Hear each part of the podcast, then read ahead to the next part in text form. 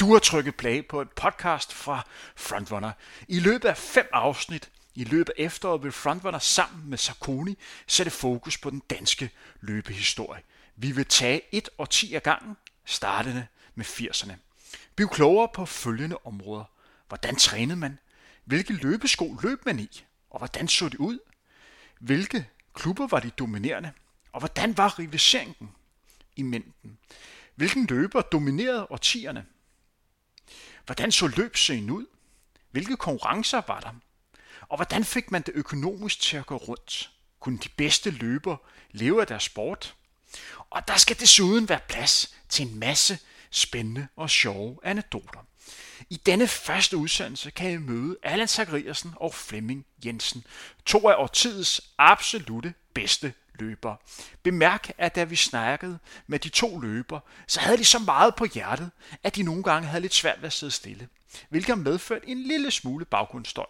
Du kan dog tydeligt høre, hvad der bliver sagt alligevel. Undervejs vil der optræde et sponsoreret indslag fra Saucony.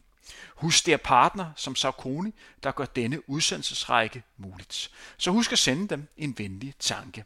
Uden dem havde der ikke været nogen udsendelser om den danske løbehistorie. Rigtig god fornøjelse.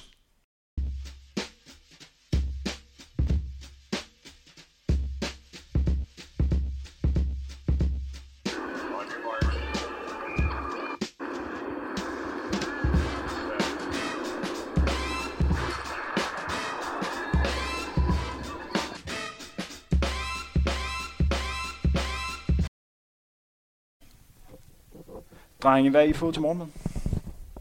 Mysli med chokolade. Råbrød med chokolade på. Rugbrød med en, chokolade øh, på? Ja, sådan en god gammeldags dansk chokolade med. Pålæg chokolade. Det er simpelthen den typiske morgenmad for, for superstjerner.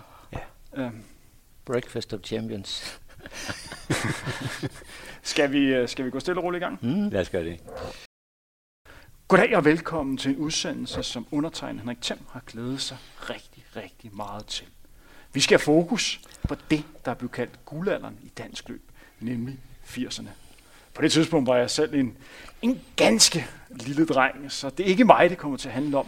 Jeg har til gengæld besøg af ikke mindre end to løbelegender. Flemming Jensen og Allan Zachariasen. Velkommen til, dreng. Tak skal du have. Og øh, tak fordi I har lyst til at være med i en frontrunner-udsendelse, hvor vi skal dykke lidt tilbage til den her 80'er-generation. Nærmere bestemt også tegne en portræt af, hvordan var 80'erne at være løber i. Vi skal snakke løbesko, vi skal snakke løbeklubber, vi skal snakke løbetræning. Men før vi kommer så langt, så skal jeg også lige præsentere jer to. Trofaste lyttere af det her program ved, at jeg tidligere har snakket med Allan. Men det er første gang, at Flemming er med. Flemming, jeg har slået mig frem til, at du er født i 1958. Man kan jo ikke se det, men øh, det er i hvert fald det, dataen er på det. Det er rigtigt. Du har løbet for, for Herlev, Sparta og Frederiksberg. Var med til verdensmesterskabet i 1987. Vi snakkede lige før vi trykkede play om, at det var en oplevelse, som måske ikke var en af de sjoveste i din karriere. Det kommer vi ind på senere. Du har løbet 23 på forandring, som har været dansk rekord i rigtig, rigtig mange år. Først lige blev slået her for et par måneder siden. Du har også løbet 2, 14, 48 på en maraton, som du lige skulle prøve i afslutningen af din øh, karriere. Ellers har du løbet 5.000 meter på 13, 36 og 28.40 på chicken med landvej. Og så er der også i 90'erne været, været træner for en del af de bedste kvinder på det tidspunkt. Her kan nævnes Nina Christiansen og Gitte Karlsøj, og bor til daglig Schweiz. Korrekt. Allan Zachariasen, modsat i hjørne, født 1955. Det er et par måneder siden, jeg har set dig sidst. Som jeg sagde første gang, jeg så dig, du har godt nok, du har lige tabt par kilo. Du ser ung og trim ud. Mm. Løb for Odense Freja. Var det løbeklubben hele vejen igennem? Nej, de første øh, fire år løb jeg for Odense Gymnastikforening. Det var det, jeg startede. Og så blev det Odense Freja. Ja.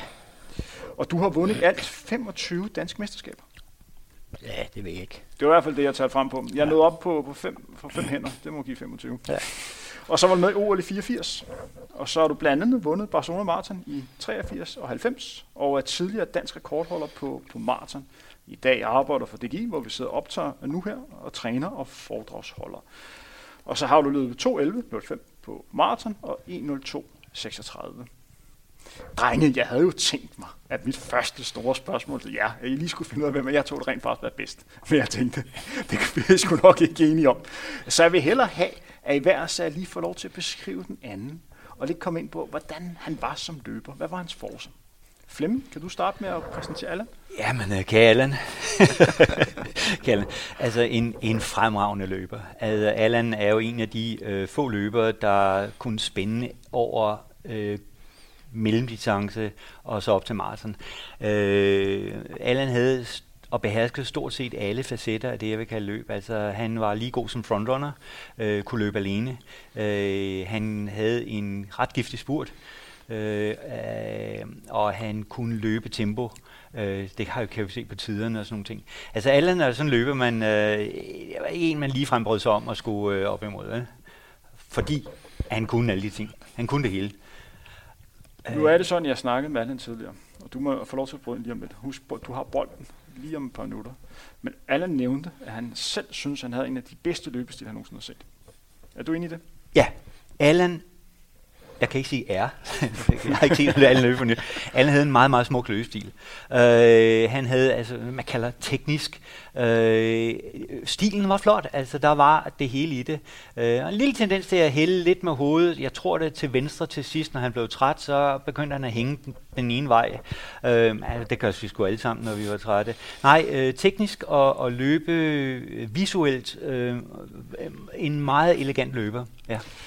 Hvis du stod på startstregen ved siden af Allen, var det en løber, man frygtede lidt? Ja.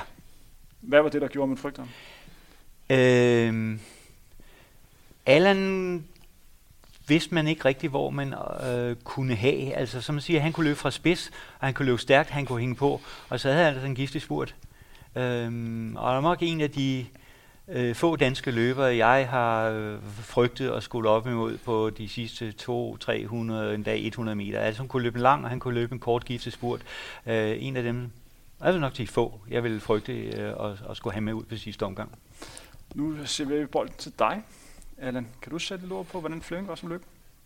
Det er nogle flotte superlative. Ja, ja, ja, tak for det. Jamen, øh, jeg har altid set Flemming som en af de største talenter, som øh, når det lykkes, og det gjorde det ikke altid, fordi han øh, trænede afsindig hårdt indimellem, øh, tror jeg. Og så blev han skadet. Øh, men når han så havde de der lange forløb, så øh, var han nok den bedste i Danmark. Han har jo i hvert fald slået Henrik Jørgensen flere gange, også i en spurt. Øh, så når det lykkedes, så var han øh, helt sikkert, specielt op til 10 km, en af de bedste løbere i Danmark. Øh, også en elegant løber, øh, og som også havde en, en giftig spurt. Var det en løber, som du frygtede at løbe mod? Jeg har aldrig frygtet nogen som helst. Nej, altså jeg havde jo en helt afsindig respekt for, for Flemming, og det er jo, Flemming og jeg har, så vidt jeg kan sige, aldrig løbet et løb, hvor vi begge to har været i form og mødt hinanden. Øh, og jeg tror, det kunne have blevet interessant øh, med et spurtopgør, øh, fordi han var også øh, ret hurtig. Altså jeg har for eksempel løbet 52 på en 400 meter på Sinders 20 minutter efter Fyns mesterskab på 5.000 meter. Øh, så, så der var noget, der var noget speed i benene, når det skulle være. Det havde bare været interessant, hvis vi havde fået mulighed for det, men, men enten så mødtes vi ikke af taktiske årsager, eller også så, så havde vi forskellige planer. Øh, men, men, men, men jeg tror ikke, der var nogen i Danmark, der var mere frygtet end, end Flemming, når han var i form så vidste man godt, nu, nu er det ikke for sjov længere. Altså, man vidste jo godt, hvis man kom hjem med, med Henrik Jørgensen, så kunne man slå ham i spurten. Hvis man kom hjem med Jan Ikors, kunne man slå ham i spurten, og, og alle dem der, Thomas Sørensen og så videre. Men, men med Flemming, der vidste man godt, hvis først han hang på og kunne mærke øh, og se målstregen, så blev det en alvorlig sag. Vi holder lige en pause for udsendelsen med Allan og Flemming. Leder du efter en ny løbesko til de mange rolige ture, kan så Koni-modellen Triumph 19 være en mulighed. Denne 19. udgave af den populære løbesko er blevet opdateret med endnu lavere vægt, en mere behagelig overdel og med 60% genadvendelig materiale. Skoen er perfekt for dig, som ønsker en sko med maksimal komfort og støddæmpning til de mange kilometer. Mange af jer lytter garanteret ligger og løber i øjeblikket, nu hvor flere og flere konkurrencer igen bliver åbnet op. Husk at prøve forskellige modeller som løber. Det er godt og sundt at belaste kroppen forskelligt. Men Triumph 19 kan være en glimrende løsning, hvis du mangler en stabil træningssko. Nu tilbage til dagens udsendelse. Hvordan var jeres forhold i, øh, i 80'erne? Hvordan havde I det med hinanden? Helt fantastisk. Altså, Flemming er en af de mest høflige, venlige og rareste mennesker, jeg har mødt inden for løb.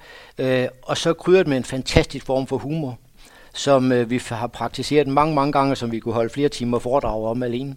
Øh, men men, øh, men øh, gennemgående øh, en fantastisk sympatisk menneske, som øh, jeg tror, har nogensinde haft nogle uvenner. Det, det tror Nej, jeg sgu ikke. Nej, det, det tror jeg sgu heller ikke. Altså, hvor der var andre løbere i Danmark, som man ikke havde respekt for, som man ikke kunne lide. Øh, men sådan var det bestemt ikke med Flemming. Vi har trænet sammen, og vi har vi er på ture sammen, og vi er på, vi er på landshold sammen. Øh, men altid øh, med en, øh, en øh, meget, meget positiv indstilling over for andre. Og, og jeg var ikke overrasket, men, men, men også meget glad over at se den øh, respons Flemming viste Ole Hesselbjerg, da han tog hans rekord her for nylig. Det var sgu flot at komme med det indlæg øh, på, på Facebook, fordi når man har haft den rekord så mange år, så man egentlig gerne beholde den. Jeg, jeg synes i hvert fald ikke, det er sjovt, når de hugger den, men, men der, der synes Flemming, jamen det var sgu, det var sgu flot. Ikke? Altså, det, det har jeg respekt for sådan noget. Flemming, det får næsten lov til lige at sætte nogle ord på. Du har jo haft den danske kort ja. i mange år siden 1987, og den er jo stået. Nej, det jeg har faktisk haft den fra, jeg tror 85, jeg var det 85, første gang. Der satte den første gang med 29, gang. og så ja. forbedrede den sig 87, så jeg har haft rekorden på forandringen i lidt par år ekstra, to år ekstra der. Men uh, ja, Lige så til, til Allan. Øh, kolossal respekt for Allan som løber, og vi har haft det sjovt. Øh, jeg tror, den eneste gang, hvor der har været lidt, øh, lidt øh, og det var egentlig ikke Allan og jeg, det, jeg tror, det var mere øh, mig mod Dansk Atletikforbund. Jeg tror, vi, kan, øh, vi skal grave, grave dybt i den. Det var i 83, hvor jeg var helt ny opkommende løber, og øh, var ved at kvalificere mig til VM i det første VM i atletik i Helsingfors. Øh, Helsinki, og, og Allan øh, af andre grunde ville ikke løbe maraton, og så, så chancen på, at jamen, der var en forhindring, der, der måske lå inden for rækkevidde. Og så var der noget intern, jeg vil sige, ikke splid mellem os, men det var DAF kunne ikke finde ud af, hvad, hvad skulle de vælge til? En, der kunne, og en, der havde, en, der havde, havde bevist øh, sig selv, det var Allan, og så kom der en ny en. Og, og så var der noget flikflak lige de sidste par gange op. Og det var egentlig mere dansk atletikforum, det var Allan, der var for mig øh, problematikken, hvad ville de, og hvad så de på, og så kan man diskutere fra niveau i 20 aften, om, om det nu var den rigtige. Øh, men Allan har jeg sgu aldrig haft noget ud over lige det år, og det var ikke Allan, det var sgu DAF. Øhm, øh, men vi har haft mange ture sammen. Vi har lavet de der, de der klinik sammen, mm. og hold kæft, har vi grint og snakket løb. Og jeg vil sige, gen, tilbage til, øh, som jeg kan høre, gensidig respekt for, for menneske og løb og, og det, man respekterer. Men Ole Hesselbjerg, der slog ja. din danske rekord, som du har så haft siden 1985, ja. der slog han her i, i 2021, ja. hvor han løb 28, jeg tror det var i starten af juni i Helsinki, og ydermere kvalificerede sig til de olympiske lege. Fantastisk. Når man har haft en rekord i så mange år, er det ikke så svært lige at og ikke have den mere fra den ene dag til den anden? Nej, øh, jeg, jeg må indrømme, jeg er modsat. Det, det er klart, de første, de første år, der synes jeg, at det kan være sjovt, hvis den holder i mange år. Det viser, at den er god, og jeg må sige, hvor god var den. Lad os ikke diskutere det, men, men øh, ved du hvad, øh, mesterskabet, dem har man til evig eje. Det er medaljerne beviser, at det år, det løb og sådan nogle ting, der kommer man først over målstregen. Rekorder, øh, hvis de så for længe, så går der mug på. Det er den ene ting. Ikke? Og så begynder at diskutere over for sig selv, ja, men altså, hvad der hvad, hvis ikke udviklingen er går hurtigere og stærkere, end den bliver slået, så er det forkert. Nummer to, det skal være en motivation og en, en, øh, en, øh, en, en, en, en faktor, der gør andre stræber efter at slå den. Når den bliver slået, viser det jo, at der er altså nogen, der har haft modet, engagementet og, øhm, og øh, talentet til at gå forbi den, og gudskelov. Øhm, så nej, der har ikke været nogen bitre, øh, bitter smag eller, eller salte dråber drøbende. Øh, den, jeg ønsker Ole alt held og lykke og snakker med ham en gang imellem. Jeg kan, i hvert fald, jeg kan i hvert fald sige, at han har også respekt øh, for dig. Jeg snakkede med ham så sent for to timer siden, mm. hvor, han, hvor han lige havde lavet et alternativ træningspas på, på en cross-trainer. Det går ikke ud fra, at nogen af jer nogensinde har lavet. Har I stået på en cross-trainer gennem tiden? Jeg ved ikke, hvad det er. Men der var han lige, uh, lige i gang med, og han så meget trim ud, og der, der nævnte jeg, at jeg skulle op og snakke med jer to, og han jeg var egentlig hilse jer begge to, og specielt til dig, fordi at du har været en stor inspiration i forhold til noget derhen, uh, hvor han var i dag. Men lad os gå videre til det, vi skal snakke om i dag, nemlig hvordan det var at være løber i 80'erne. Vi starter med det grundlæggende, nemlig løbesko. Hvad var det for nogle sko, man løb i i, i 80'erne? Skal, må vi 20 lidt i 70'erne? Vi må gerne 20 i 70'erne. For øh, det, jeg, jeg løb jo ikke noget alvorligt i 70'erne. Det var, det var først i det, vi kalder meget sene 70'erne, lige op til 80, hvor jeg egentlig startede med at løbe mere end et par gange om ugen. Der var nogle gange imellem år imellem, hvor jeg egentlig ikke trænede og løb noget. I starten, det var gummisko. Det var god gamle, øh, hvad hedder det, All-Star, som jeg løb i i starten af 70'erne. Jeg gik til atletik op i uh, klubben, og der havde man ikke andet. Ja, det var sådan nogen. Og øh, da vi så kom op, der begyndte de altså at, at, at lave sko. Øh, jeg ved, vi begge to blev ret tidligt sponsoreret af nogle af de store firmaer. Og der kunne man se, der blev der altså lagt forskning i skoene. Og det gik del med stærkt. Start 80'erne, det var ikke særlig udviklet. Slut 80'erne, der havde vi det, jeg selv i dag vil sige, rigtig gode løbsko. Allan, snakkede I om løbesko? Øh, ja, det gjorde vi. Altså, jeg startede selv med at løbe i et par hånd, håndboldsko, for det var det, man havde dengang. Så kom der øh, en, øh, en træner, der Arthur Lydia, som udviklede nogle i Tyskland, der hed EB-sko, som vi fik som, som mindre men gummisko, men, men var en løbesko. Den første rigtige løbesko. Og det var faktisk først i 78-79, at de første sko kom fra Brooks, og, og, og jeg tog til USA i, på college i slutningen af 77, tror jeg det var. Og der, der så jeg det første par Nike-sko med vaffelsåler som ikke var et ret meget, og jeg tænkte, tak, skal du have de bløde løb i dem her? Det var altså en, en helt anden oplevelse at løbe i dem. Og, og ja, så gik det relativt hurtigt, øh, hvor man fik, øh, fik ikke blot udvikling nogle sko, men hvor der var noget videnskab bag, altså noget teori bag. Det var første gang, øh, i, det var omkring 80, hvor jeg hørte om overpronation og hællanding og alle de der ting. Øh, så, så, så omkring øh, 79-80, der, øh, det var der, hvor, hvor, hvor Nike for alvor skulle markere sig. Det gjorde de ved at, at få fat i atletikfolk. Og så kunne man få alle de sko, man ville, og fik afprøvet en masse forskellige. Det gjorde jeg i hvert fald. Men der var alligevel også være forskel på de øh, typer sko, man løb i på banen, og så løb i på, på landevejen. Fordi på banen har man været pigsko, har man ikke? Jo, altså jeg løb min første 10 km. Det, det, det er faktisk lige, kan man sige, mit gennembrudsløb. Det var 1980. Jeg kan huske, at jeg løb forårsløbet mod Per Hoffmann, øh, som er også øh, en ganske, ganske god løber. Øh, det løber jeg et par sprintersko, uden, uden hel, og, og fik et træthedsbrud, øh, og satte mig så ud af, ud af billedet. Der satte du det, selv ud spillet så, så det, øh, Men det er rigtigt, der var, der var så, og der gik for, for mig så gik der et par år, inden vi start 80'erne begyndte at få hæl på øh, banesko. Er det rigtigt, Allan? Ja, ja, men altså allerede fra, da jeg startede i 72, der var der piksko. Ja. Men, men de, var, de var bare flade. Øh, og de var risikable at løbe i, og vi havde mange problemer med akilsenskader. Men, men så begyndte de at komme med nogen, der bestod af noget helt andet materiale, sådan noget kunststofmateriale, så skoene vejede ingenting, og der, der kom sådan en lille hæl på, som i hvert fald beskyttede os en lille smule.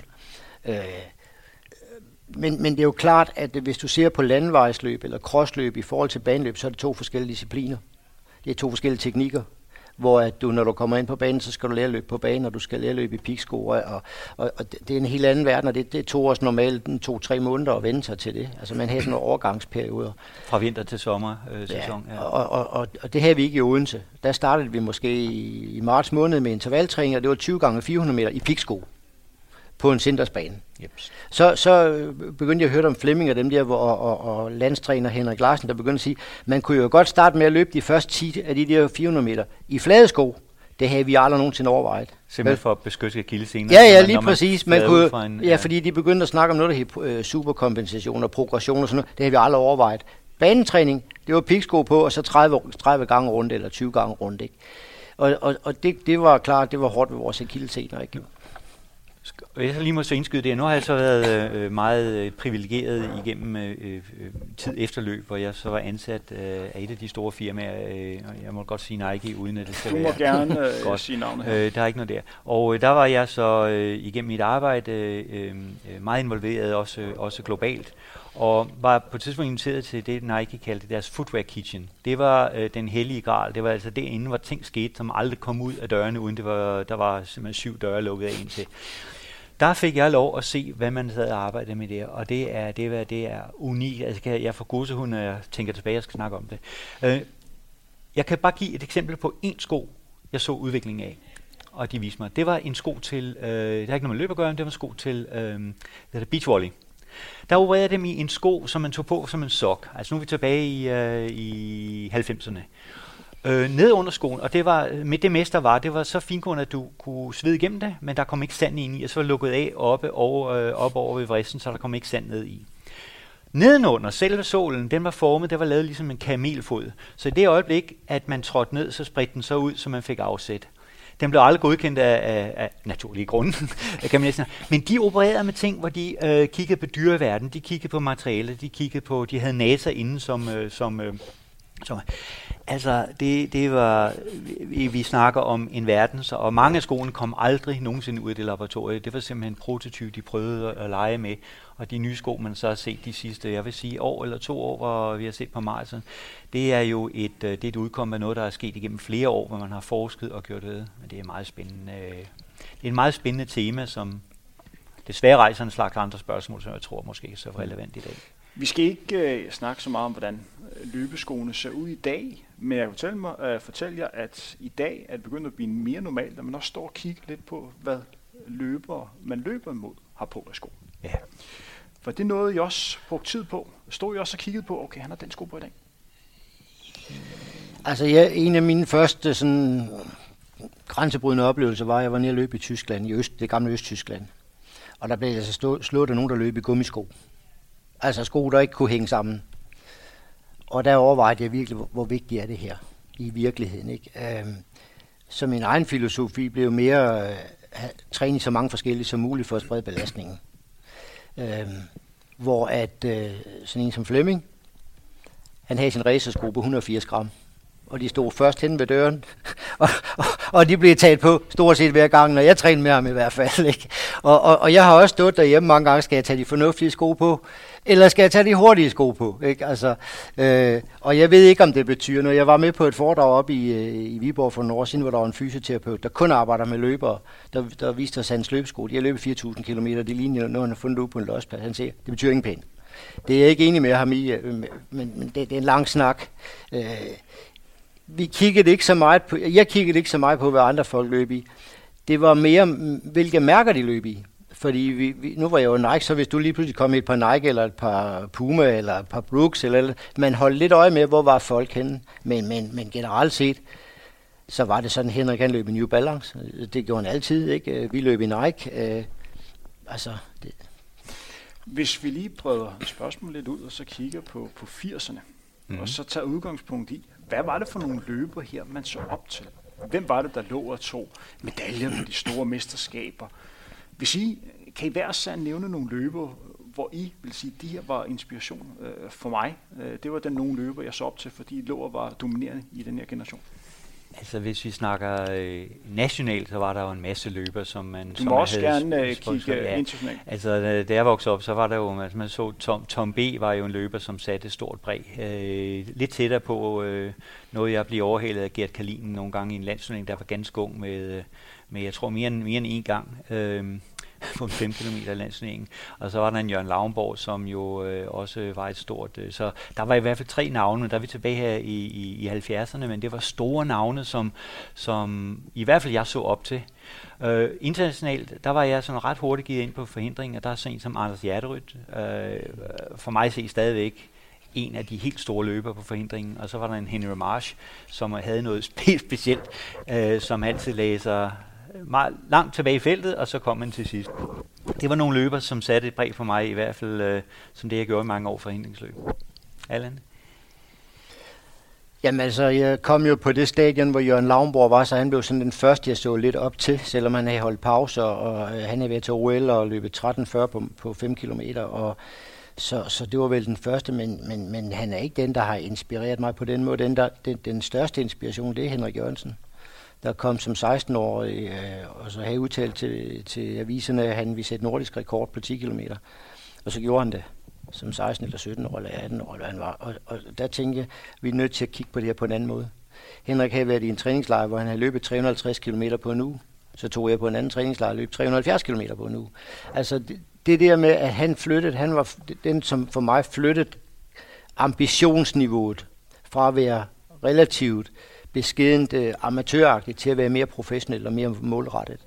Han var den, der viste, at hvis vi træner rigtig meget, så kan der også, uh, så kan der også komme resultater ud af det. Hvordan tog man mod som løber af en ung løber på det tidspunkt? For Henrik var jo ikke særlig gammel. Står og siger, jeg vil derhen, og jeg er sikker på, at jeg kan det.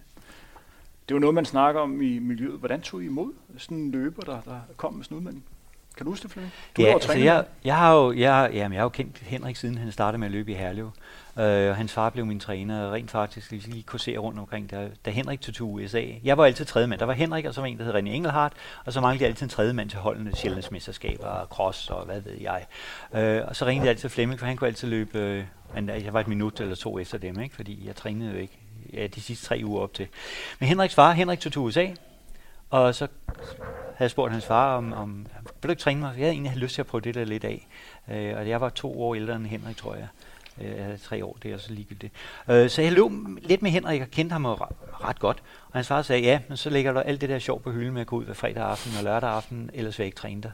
Og det tænkte jeg over to dage, og så tog Henriks far egentlig mig over som hans nye protégé, Henrik tog til USA. Og der forbedrede, nu skal jeg lige sige, der forbedrede jeg mig fra efteråret, hvor Henrik tog til USA. Jeg løb ude på Ballerup Stadion, sat PR på 10 km 32.45. Det var i oktober. Jeg skulle trække en fyr, der hed Søren B. Det er ud til en ungdomsrekord. Og så i april, det løb med øh, Per, per Hoffmann, der løb så 29.55. Og det var Henriks far, der trænede mig, og der gik jeg i gang med at træne som Henrik. Og det gjorde jeg så de næste år, to-tre år. Henrik har jeg ikke haft det samme forhold til, som du har haft for ja, selvfølgelig har vi været konkurrenter, men det kom først senere. Mm. Henrik var bare, bare bedre end mig, og så mm. løb jeg nogle helt andre distancer. Men Henriks determination og hans målrettighed og hans sat alt andet side, side der vil jeg sige, at han var unik, og jeg tror, så sat nogle, der rykkede han nogle målposter for alle os andre, så har jeg, mm. jeg tror, du har ret, at han kunne ikke være andet end en stor inspiration som os, for os. Altså, vi startede jo med at grine af det. Nå, nu knækkede den jo sætte nordisk rekord, ikke? Og så, så mødte jeg ham på Glostrup Stadion der til den tikel, men så, nå, vil du sætte dansk rekord? Nej, jeg vil sætte nordisk rekord. Og, og så gjorde han det jo.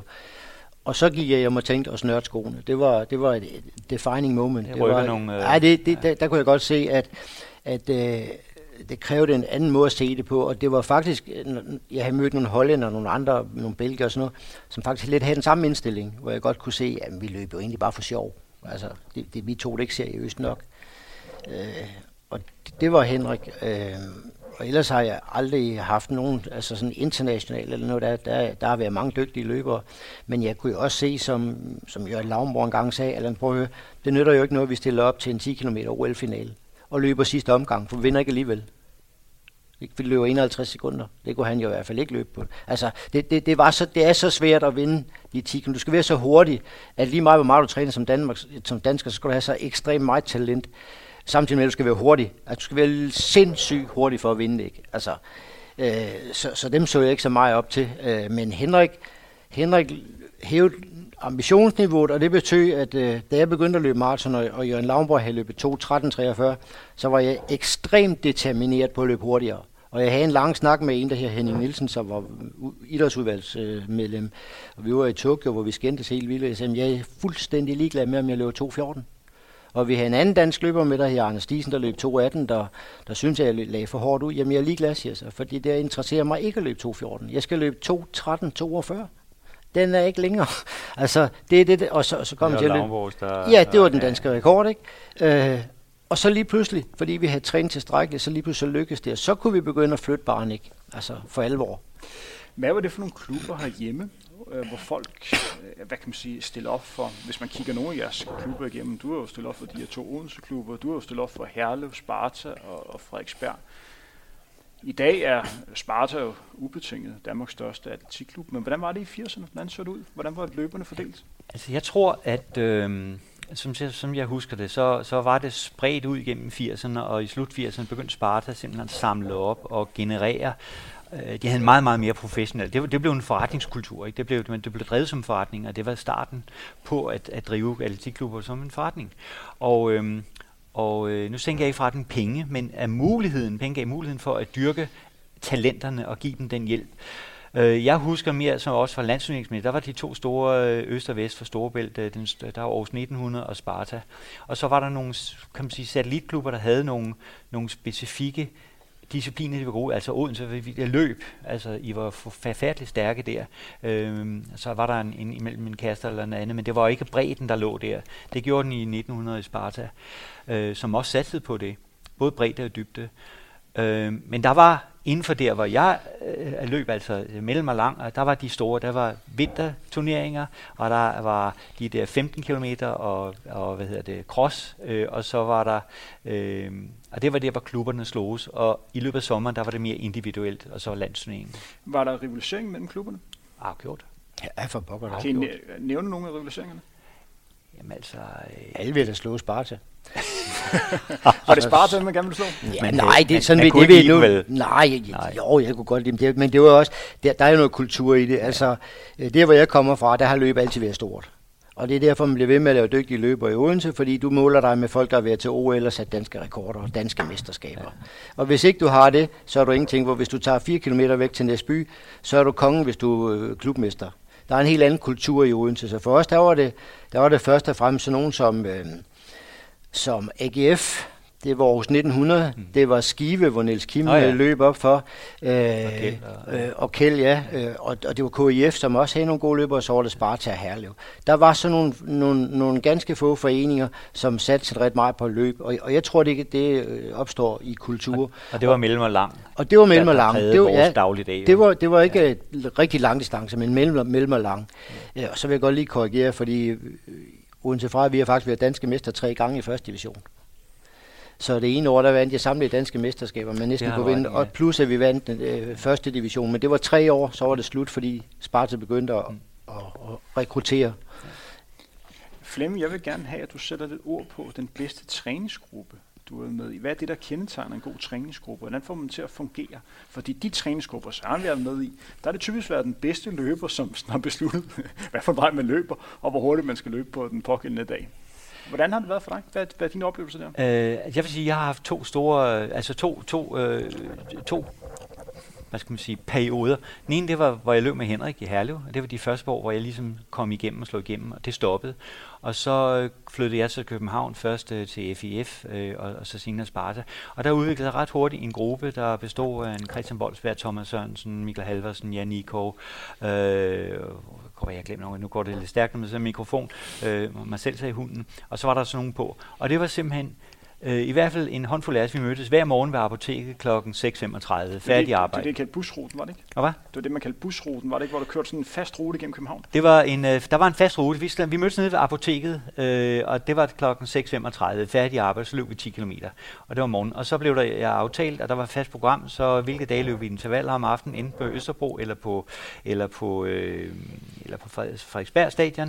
Og fordi jeg også var træner, øh, som vi øh, måske ikke skal snakke om her i dag, men jeg trænede nogle af de, øh, nogle af de bedste piger, som Tove Schultz, Bettina Rom og, øh, og, og Gitte Karls og sådan noget, så var der træning, hvis jeg trænede, havde træning hos dem inde på Østerbro, så kom drengene med mig, og så trænede vi, lavede vi intervaller øh, derindefra. Men vi havde et meget, meget stærkt træningsmiljø. Altså, vi var altid 4-5-6 stykker. Der var ikke konkurrence i det, men der blev løbet stærkt, men der blev også ventet, hvis der virkelig var nogen, der havde problemer.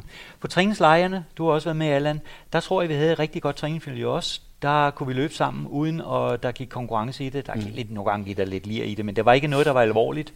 Øh, og det tror jeg nok prægede 80'erne og lidt op i 90'erne, at vi havde det egentlig godt med hinanden. Øhm, og det var fantastisk stærkt, at vi kunne træne sammen og møde sammen. Besøge hinanden nogle gange Mm. og, og løbe sammen. Flemming, ja, nej, Allan, kan du sætte lidt ord på de bedste træningsmiljøer, du har været en del af? Jamen altså, jeg vil jo ikke sige, at det var de bedste, fordi se, det, i bagspejl var det jo ikke særlig fornuftigt, men, men det, hvor jeg lærte at blive hård, det var ved at træne med Jørgen Lavnborg fra Odense, som jo havde den filosofi, hvorfor løbe langsomt, hvis man kan løbe hurtigt. Altså, øh, så kommer jeg lige pludselig øh, og meddeler mig, da jeg har fundet ud af, siger han, jeg er hammer god til at løbe i modvind. Men så var jeg god til at løbe i medvind. Så en måned efter kom jeg og sagde, at jeg har fundet ud af, at jeg er rigtig god til at løbe ned ad bak. Jamen, så var jeg god til at løbe op ad bak. Der blev løbet om kap. Altså hvis man skulle på toilettet på sådan en løbetur, så løb han bare. Det var benhårdt. Men jeg trænede med en masse. Der var øh, altid en gruppe på en 3, 4, 5, 6 stykker, som var meget på et andet niveau, end jeg var. Og det betød, at jeg havde overskud over træningen, og det var mit, til min fordel. Men det var ikke en træningsgruppe på den måde. Øh, jeg trænede, altså sådan en som Gert Kalin, han sagde allerede meget tidligt, jeg slår først igennem, når Jørgen holder op. Og det havde han egentlig lidt ret i, fordi så var det mig, der sagde på træningen, ikke? det var mig, der bestemte. Øh, og ellers trænede jeg meget alene. Øhm, så når, når jeg trænede med Flemming eller, eller andre, vi var på landsholdstur, så har Flemming ret, så var det faktisk øh, så var det fint. Der blev ikke øh, løbet om kap sådan helt vildt. Øh, det var, og det var hyggeligt, og det var sjovt, og det var rart. Det var ikke, øh, det var ikke, øh, det var ikke konkurrence på det. Men der blev, blev trænet hårdt. Altså, det var ikke sådan, Ja, ja, ja. at det var bare øh, bløde ture. Der blev, øh, men der blev også aftalt lidt. I dag lever vi 5 gange 2 på, hvad ved jeg, og det er sådan set ligegyldigt, øh, om, om vi løber. Ja, men, men, men det var, vi vidste det, så der var ikke nogen, der gik ind og sagde, nu skal der bare blæses igennem. Ej, det, altså, vi havde det grundlæggende sjovt. Altså, vi ligger og løber ude i Puerto Rico, Flemming og jeg. Vi skulle løbe ja. en halvmarathon derude. Så på et tidspunkt, så kigger Flemming på mig, og så siger han, øh, hvor hurtigt løber vi, tror du? Jeg vil tro, vi løb 3.20, så jeg siger, "Ej, jeg tror, vi løber 44. Så kigger Flemming på mig, ej, så hurtigt går det ikke. så en anden dag, så, så, så havde Flemming, han li- li- ligger og løber en tur lige foran mig, og vi kommer så rundt til hotellet, og så ser jeg, at han stopper, så sprinter jeg forbi hotellet og, og løber videre for at tage en ekstra omgang. Det skulle jeg jo aldrig have gjort, for det, så, så gik der jo ikke andet 30 sekunder. Så lå han lige røven på mig igen. Og, og det var sådan noget, jeg synes, der var sjovt. Ikke? Altså, vi lå og løb, øh, også i Puerto Rico, løb 2.000 meter. Og vi var egentlig færdige, og så begyndte jeg at luske mig ud på en mere. Så fik jeg en takling i Flemming. Ikke? Øh, og, og det, var det, det, det, var det, jeg holdt af. Altså, det var den der humor, hvor vi havde det sjovt. Ikke? For det er det, jeg kommer fra. Altså, Jeg vil gerne stille opfølgende spørgsmål. Kan man blive rigtig god ved at træne alene? det viste Henrik Ja. Jørgensen da i hvert fald. Ja, det tror jeg. Jeg tror, det handler om, den, om Det handler om personlighed, person. personlighed og Men indstilling. øh, ja, kan man træne hårdt nok, hvis man træner sig? det tror jeg. Jeg tror var jeg godt, meget, meget, meget bedre til at træne hårdt alene. Hvad er fordelen ved at træne alene? Det er på dine betingelser. Når du ligger og træner øh, med grupper, altså det jeg oplevede i Odense, det var, at dem, der fik mindst ud af den træning, vi lavede, det var dem, der lå bagerst i grupperne, fordi træningen var for hård for dem. Fordi det var os, der bestemte tempoet. Så, så, så øh, som Gert Kjellin sagde, da Jørgen Lavnborg holdt op, der var det mig, der bestemte tempoet, og mig, der bestemte, øh, altså jeg var den bedste. Og så har man overskud. Altså jeg tror det, hvis man har disciplinen til det, og det, som jeg har set, der, der er de løbere, der hen, hvor Henrik er et eksempel, men det kan man godt. Øh, Det handler om personlighed, disciplin, og Ja. så, øh, Ja. og så målsætning. Ja. Så Henrik er et rigtig godt bevis på, at man kan godt træne og nå så tæt på 100% som muligt ved- at Det træne tror jeg, jeg har afgjort. Jamen, jeg, jeg jeg, trænede stort set selv de 5-6 år af min karriere, selvom jeg, altså, jeg havde nogen med en gang imellem, men jeg tog jo tit på 6 uger på træningslejr på Lanzarote, hvor jeg lå og trænede alene. Jeg har aldrig nogen problemer med at træne hårdt. Øh, Tværtimod så kunne det nogle gange blive for hårdt. Ikke? Altså, men, men det handler jo om, hvilken type løber du er, fordi der er den type løber, der synes, det er sjovt at løbe ned ad bakke i medvind, og så er der dem, der synes, det er sjovt at løbe op ad bakke i modvind, og jeg hører til den sidste type. Jeg synes, det er interessant, når det gør ondt. Altså, jeg synes ikke, det er interessant at løbe stille og roligt. Jeg synes, det er røvkedeligt. Ikke? Det tror jeg også, du synes. Nej, det tror jeg nok. Jeg tror nok, at øh, jeg...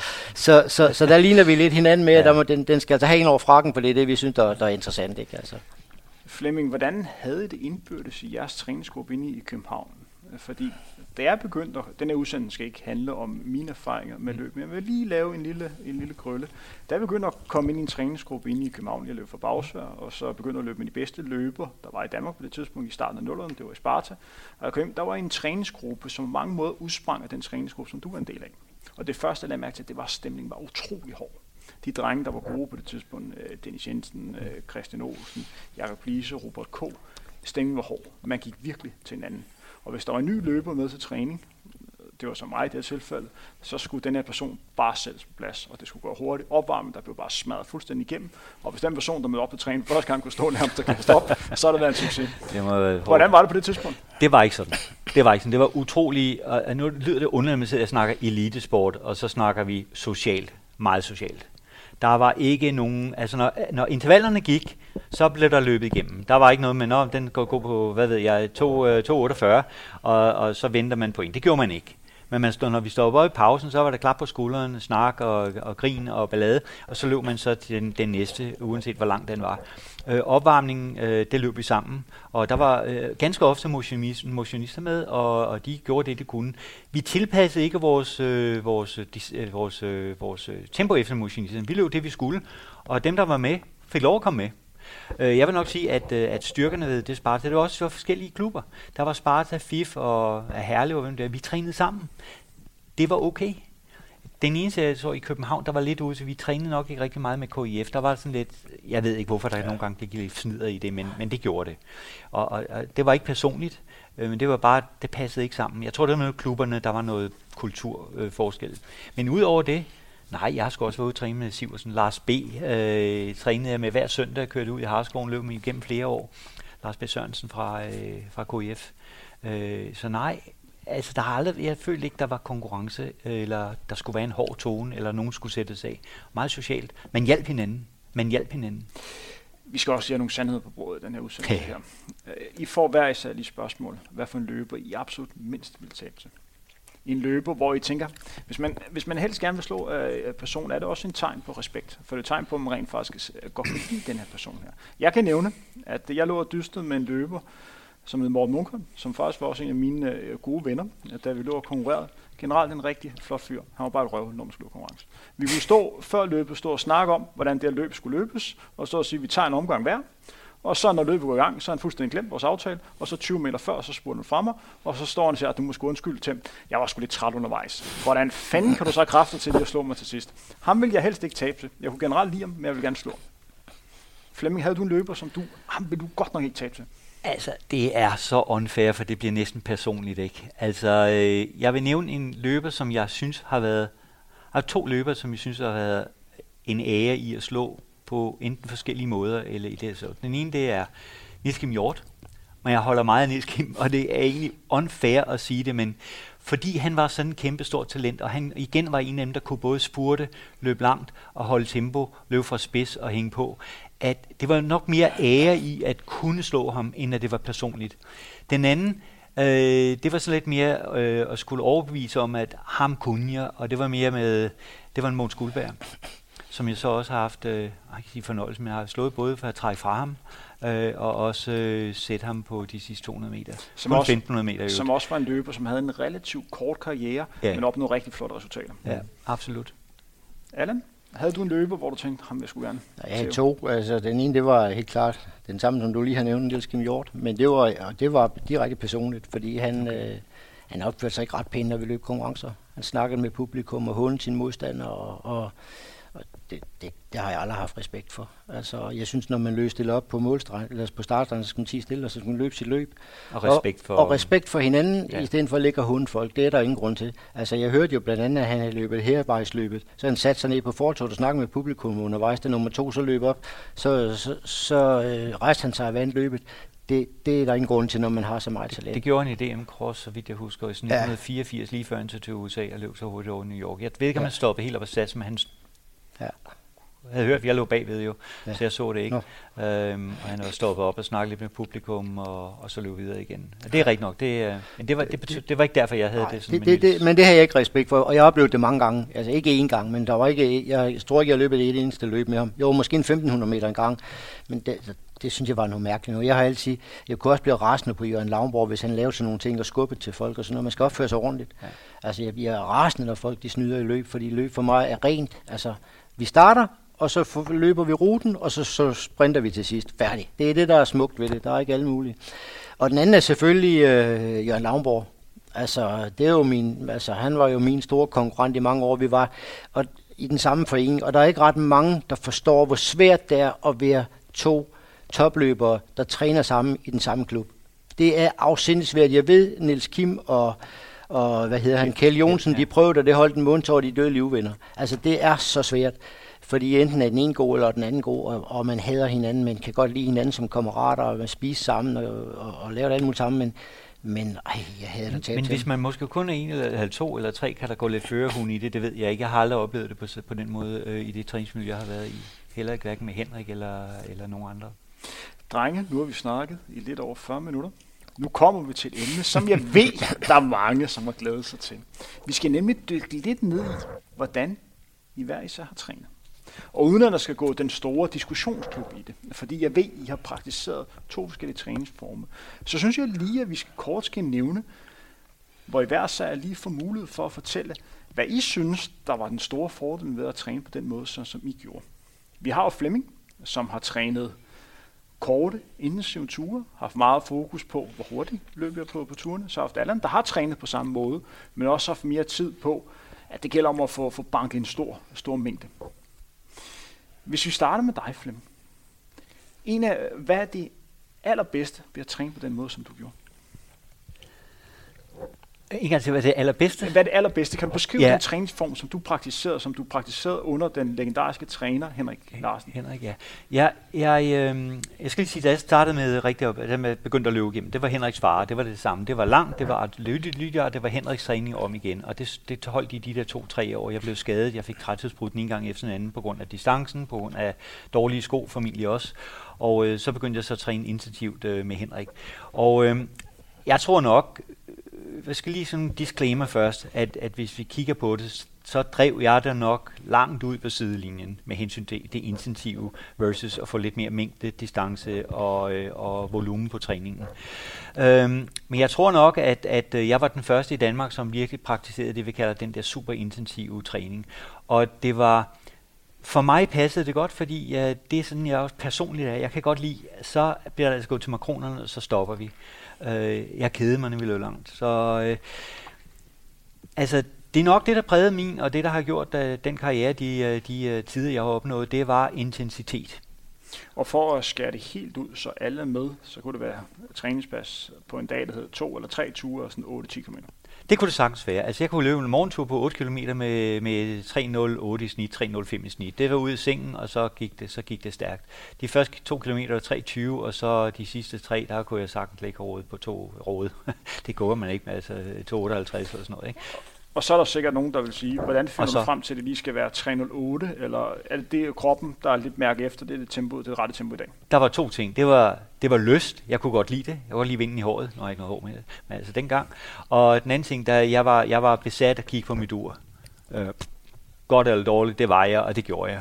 Og vi skal lige have noget på det her tidspunkt i 80'erne, der var ikke så mange GPS-ure, så det var meget de samme opmålte ruter. Man Der var opmålt ruter, og så var der kridtstreger derude. Ja, ja, men vi lige, hvor der var 1, 2, 3 km. Det uh, gik GPS-ur, den kendte vi ikke til. Og så var det egentlig Den- sit Excel-ark, Excel-ark lige at skrive op. Oh, der blev noteret, altså hvad du havde spist, og jeg ved ikke, hvor meget det betød. Der var, hvordan vejret var, øh, hvor man havde ondt, hvem man løb med. Øh, det, det var i detaljer.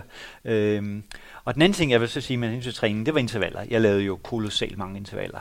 Øh, og det var typisk, øh, jeg startede med, det var 10 gange 1000, 5 gange 2, og senere hen blev det så lidt mere med hensyn til mere intensivt 5 gange 1000 meter, lidt oftere. Og øh, ja, jamen, det var intervaller, intervaller, intervaller. Så den her træningsform, den passer meget godt som dig som løber og som menneske. Men, men hvis jeg lige må kommentere, så havde du også en civil karriere ved siden af. Du studerede eller læste, eller du har- jeg, Ja. ja. jeg, jeg har været på tur med dig, hvor du har arbejdet inde i et eller andet ministerium hele natten. Og, og, og det har altså også en betydning, hvad du, hvad du kan lave ved siden af. Det har en betydning for, hvordan du kan træne. Jeg tror slet ikke, du har haft mulighed for at træne 250 km om ugen. Altså, Øh, På det tidspunkt i karrieren, der, der var ikke tid til, nej, det er rigtigt. Men der, du har haft lyst til at løbe 260 km om ugen. Altså, jeg har jo gjort det. Du har gjort det. Ja, ja, det gjorde jeg de tidlige år øh, med, med Henriks far som træner. Der, øh, der, der, løb, der løber de der 250, de der par år fra 80 til 82. Men, men tror du også, du været løber op igennem 80'erne, hvis det var den måde, du skulle træne på? Du nævnte selv, at du Ja. synes noget af den var Og jeg, øh, så skal jeg fortælle dig, en, øh, jeg skal lige give en hemmelighed her, som der kun er ikke ret mange, der andre der ved. Jeg var jo egentlig skrevet til, jeg vil godt prøve at løbe maraton. Jeg havde, nogle, jeg havde de her 84, 85, nogle mærkelige år for mig. Jeg var meget, meget syg. Jeg var lige ved at stå af i 84. Jeg var faktisk ret god form på foråret 84, og blev indlagt med, dengang fik jeg ved, der skoldkopper, jeg blev indlagt på lukket, og de måtte kalde mine forældre hjem, fordi de var ikke sikre på, at de kunne holde mig i live. Øh, og det ødelagde 84, så kom jeg igennem 85, fik jeg lidt en skade. Og så i, øh, i 85, især sommeren og efteråret, øh, der ville jeg godt prøve at løbe maraton. Der var gået mod at løbe maraton. Og der var jeg skrevet op, jeg fik lov til at, lov til at starte op i Houston Marathon. Og der løb jeg faktisk 160-170 om ugen, og var i også bedre form, end jeg måske nogensinde har været. Og jeg løb også intervaller. Øh, Jeg havde fået distance på, og så fik han en skade tre uger før jeg skulle afsted. Og der stoppede jeg simpelthen løb langt igen. Og, ja. Hvem ellers træne på den måde? På det her tidspunkt her? Der var den der kaldte skole rundt omkring, øh, det er forkert at sige skole, altså dem rundt omkring Henrik Larsen, og, og det var nok, øh, sådan, det var typisk en Thomas Sørensen, en, øh, en øh, Christian Wolfsberg, en Jan Iko og, øh, og, en, og en håndfuld andre. Og Henrik var faktisk begyndt at træne under Henrik, øh, Henrik Jørgensen begyndte at træne under Henrik Larsen, også det i midt-80'erne. Øhm, og op til 87, hvor han, det var 87, han vandt London Marathon, der, så vidt jeg husker, trænede han de der 3-4 år under Henrik Larsen. Var det noget, I snakkede indbyrdes med løbe? Okay, nu har han skiftet om på at træne på den her måde. Hvor meget fyldte det? For mig ikke så meget, nej. Fyldte det noget for dig, eller? nej, altså man fulgte jo med, vidste da nogenlunde, hvad de, hvad, hvad de træner, og jeg har da også trænet med og været over besøge Henrik Jørgensen, og han har været over ved mig, og vi har trænet sammen. Selvfølgelig snakker man træning i gang imellem, altså det, det gjorde man da. Øh, men, men det vigtigste, det er jo, at man tror på det, man, man laver. Ja. Og, og øh, det, jeg synes, der var interessant, det var, hele det der, den skole, den, den udsprang af, vi var på trænings, øh, på, til VM i Cross i New Zealand, hvor Henrik øh, Larsen jo fremlagde de der undersøgelser, al den der filosofi, og jeg var også en af dem, der gik hjem og prøvede det. Det, jeg tror, man skal være forsigtig med, det er at sige, at det er, at det er helt forklaringen, fordi alle dem, jeg kender, de kommer faktisk fra en anden baggrund, hvor de har løbet mange kilometer. Altså, de fleste har en basis, en aerob kapacitetsbasis, hvor de har løbende udholdenhed. Og så på et eller andet tidspunkt i deres karriere slår de over. Ligesom jeg kunne jo heller ikke de sidste to-tre år af min karriere, der kunne jeg slet ikke holde til at, at træne 250 km om ugen, for der var alt muligt i vejen jo. Men, men de år, det jeg kan se, det er de år, hvor jeg træner hårdest og mest, der løb jeg også hurtigst. Det, jeg synes, der var afgørende, det er, der er rigtig mange, der tror, at vi løb langt og langsomt. Og det er fuldstændig misforstået. Vi løb langt og hurtigt. Jeg har haft Thomas Sørensen med på et fartlejspas i Odense en gang. Han kom aldrig mere. Han sagde i rablende sindssyg. Fordi da vi løb det første ryg, så det andet ryg, det bestod af 3 gange 50 meter på fuld hammer. Midt om vinteren. Vi så ham aldrig mere. Altså han havde den største mulighed for at træne med os hver dag, fordi han boede i Odense det år. Vi så ham aldrig mere. Vi trænede benhårdt. Vi har altså, jeg har ligget der løbet 14.07 på en 5 km på landvej under træningen. Jeg har løbet 29.20 på en 10 km under træningen. Jeg har løbet 44.30 på en 10 km, eller på, ja, på en 15 km under træningen. Jeg har løbet 1.02 på en 20 km under træningen. Sådan kan jeg blive ved. Altså, vi har lavet det, de vildeste træningspas, og, og jeg har altid haft den holdning, når, specielt når jeg træner øh, selv, at, at ligesom du siger, Flemming, det var kedeligt. Så derfor løb jeg om kap med alt. Jeg løber om kap med bybusserne. Jeg løber om kap med knaller. Altså, lige snart jeg kunne se, der var en der, jeg kunne nok, så fik den simpelthen. Øh, mange af mine træningsplads, de sluttede med 2,40 på den sidste kilometer, og det var ligegyldigt, om jeg havde løbet øh, 20 km eller 25 km. Altså, det er øh, fuld knald på. Øh, og, og når man så bliver rigtig, rigtig træt, så har man to muligheder. Man kan sige, hold kæft, hvor du en tøsdreng. Men jeg, jeg havde den filosofi, som med ondt skal ondt fordrives, og så løb jeg fartleje. Så mange gange, så løb jeg, når jeg løb 230 km på en uge, så løb jeg måske fartleje fem dage træk når jeg havde varmet op. Ikke? Altså, for at det ikke skulle blive kedeligt. Så, så det er en stor misforståelse, men bare tro, at vi lå løbe langt og langsomt, for det passer overhovedet ikke. Der vil ikke gå til den. Men, men når vi kigger på tiderne, hvis vi tager maraton væk for et øjeblik, som er distance og, og, og mængdepræget, altså du kan ikke løbe en hurtig. Du kan ikke løbe maraton på under to, to, 14, jeg ved ikke, det er jo neutalt, men altså uden der kommer mængde på. Øh, det har jeg altså aldrig haft. Øh, men altså, kigger de kort, altså, så kan vi se, at øh, jeg løb under 44 på en 15 km, jeg løb 47, 10 eller 11 på en 10 miles, så på 120 om ugen, eller 110 om ugen, og altså, der er, vi er forskellige, men, men, men der er et spænd inden for, hvilket du kan sige, jamen er det de 170, der gør det, eller det 110, 170 og mængde, mm. eller er det 110 og intensitet, der gør det. Der er en eller anden gråzone derinde, hvor det er svært at sætte det er det her, der er det rigtige. Det, det tror jeg. Ja, men du kan være sikker på en ting. Alle dem, der bliver gode, de træner hårdt. Og og jeg, jeg, har set, jeg har set mange af verdens, verdenseliten træne. Og det, må, måske det ja. vigtigste, ud over det, du siger, der ikke nogen, der har fået det her gratis, Nej. eller uden at gå til den, om det så er at, at den ene skole eller den anden ja. skole. Jeg tror, det allervigtigste er det, altså uden talent, og har stort talent. Jeg vil ikke sige, det er lige meget, hvordan de træner, men det er lidt mindre af, at de bliver fandme gode. Øh, du, du, det, det er talentet i sidste ende, og så bare med noget træning, så kommer de til at løbe hurtigt. Om de så lige tager de sidste 10 procent, der kan det godt være, at træningsmetoden den, øh, den ja. afgør det, eller men mere afgørende. Men der er vel også noget kontinuitet her. At det handler om at kunne træne år efter år uden de store skader. Kontinuitet betyder utrolig meget. Det personligt, når jeg kigger tilbage, det er måske en af de største ting, jeg har savnet og manglet i min karriere. Og, og det har så lidt været lidt selvforskyldt med skader, hvor jeg måske ikke vidste, hvornår jeg skulle stoppe med, øh, med det. Jeg har aldrig haft, været bange for, som du siger, noget, der gjorde ondt. Og det har så gjort, at jeg er blevet skadet. Så jeg har manglet kontinuiteten, og det har nok hindret mig i at nå nogle ting, som jeg var, gerne ville have haft nået. Det er ikke noget, jeg begræder i dag. Jeg har været super glad for det, jeg lavede, og har haft det sjovt. Men øh, kontinuitet, ja.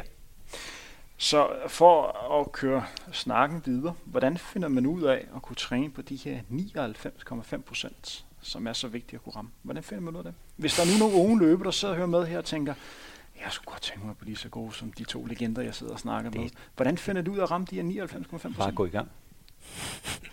Ja, men jeg, jeg tror, at den store forskel er i dag, at der er, Det er meget mere almindeligt, at de har trænere. De har trænere, der er kompetente og ved, hvad de har med at gøre. Jeg har aldrig haft en træner. Eller jo, jeg havde, jeg havde en træner to måneder, men det var alt for sent i min karriere. Jeg tror det ikke rigtigt på det alligevel. Øh, men jeg kan selv mærke, når, når jeg træner motionsløber, hvor vigtigt det er. Ikke så meget med den hårde træning, med at sige, du skal lige holde, holde pause i morgen eller du skal lige restituere. Hvorfor skal jeg ikke træne mere den hæve? Fordi du har været træt i tre dage. Altså, det var der ikke nogen, der fortalte mig. Altså, jeg løbet igennem øh, lungebetændelse, så satte jeg bare træningen i med til 30 km om dagen.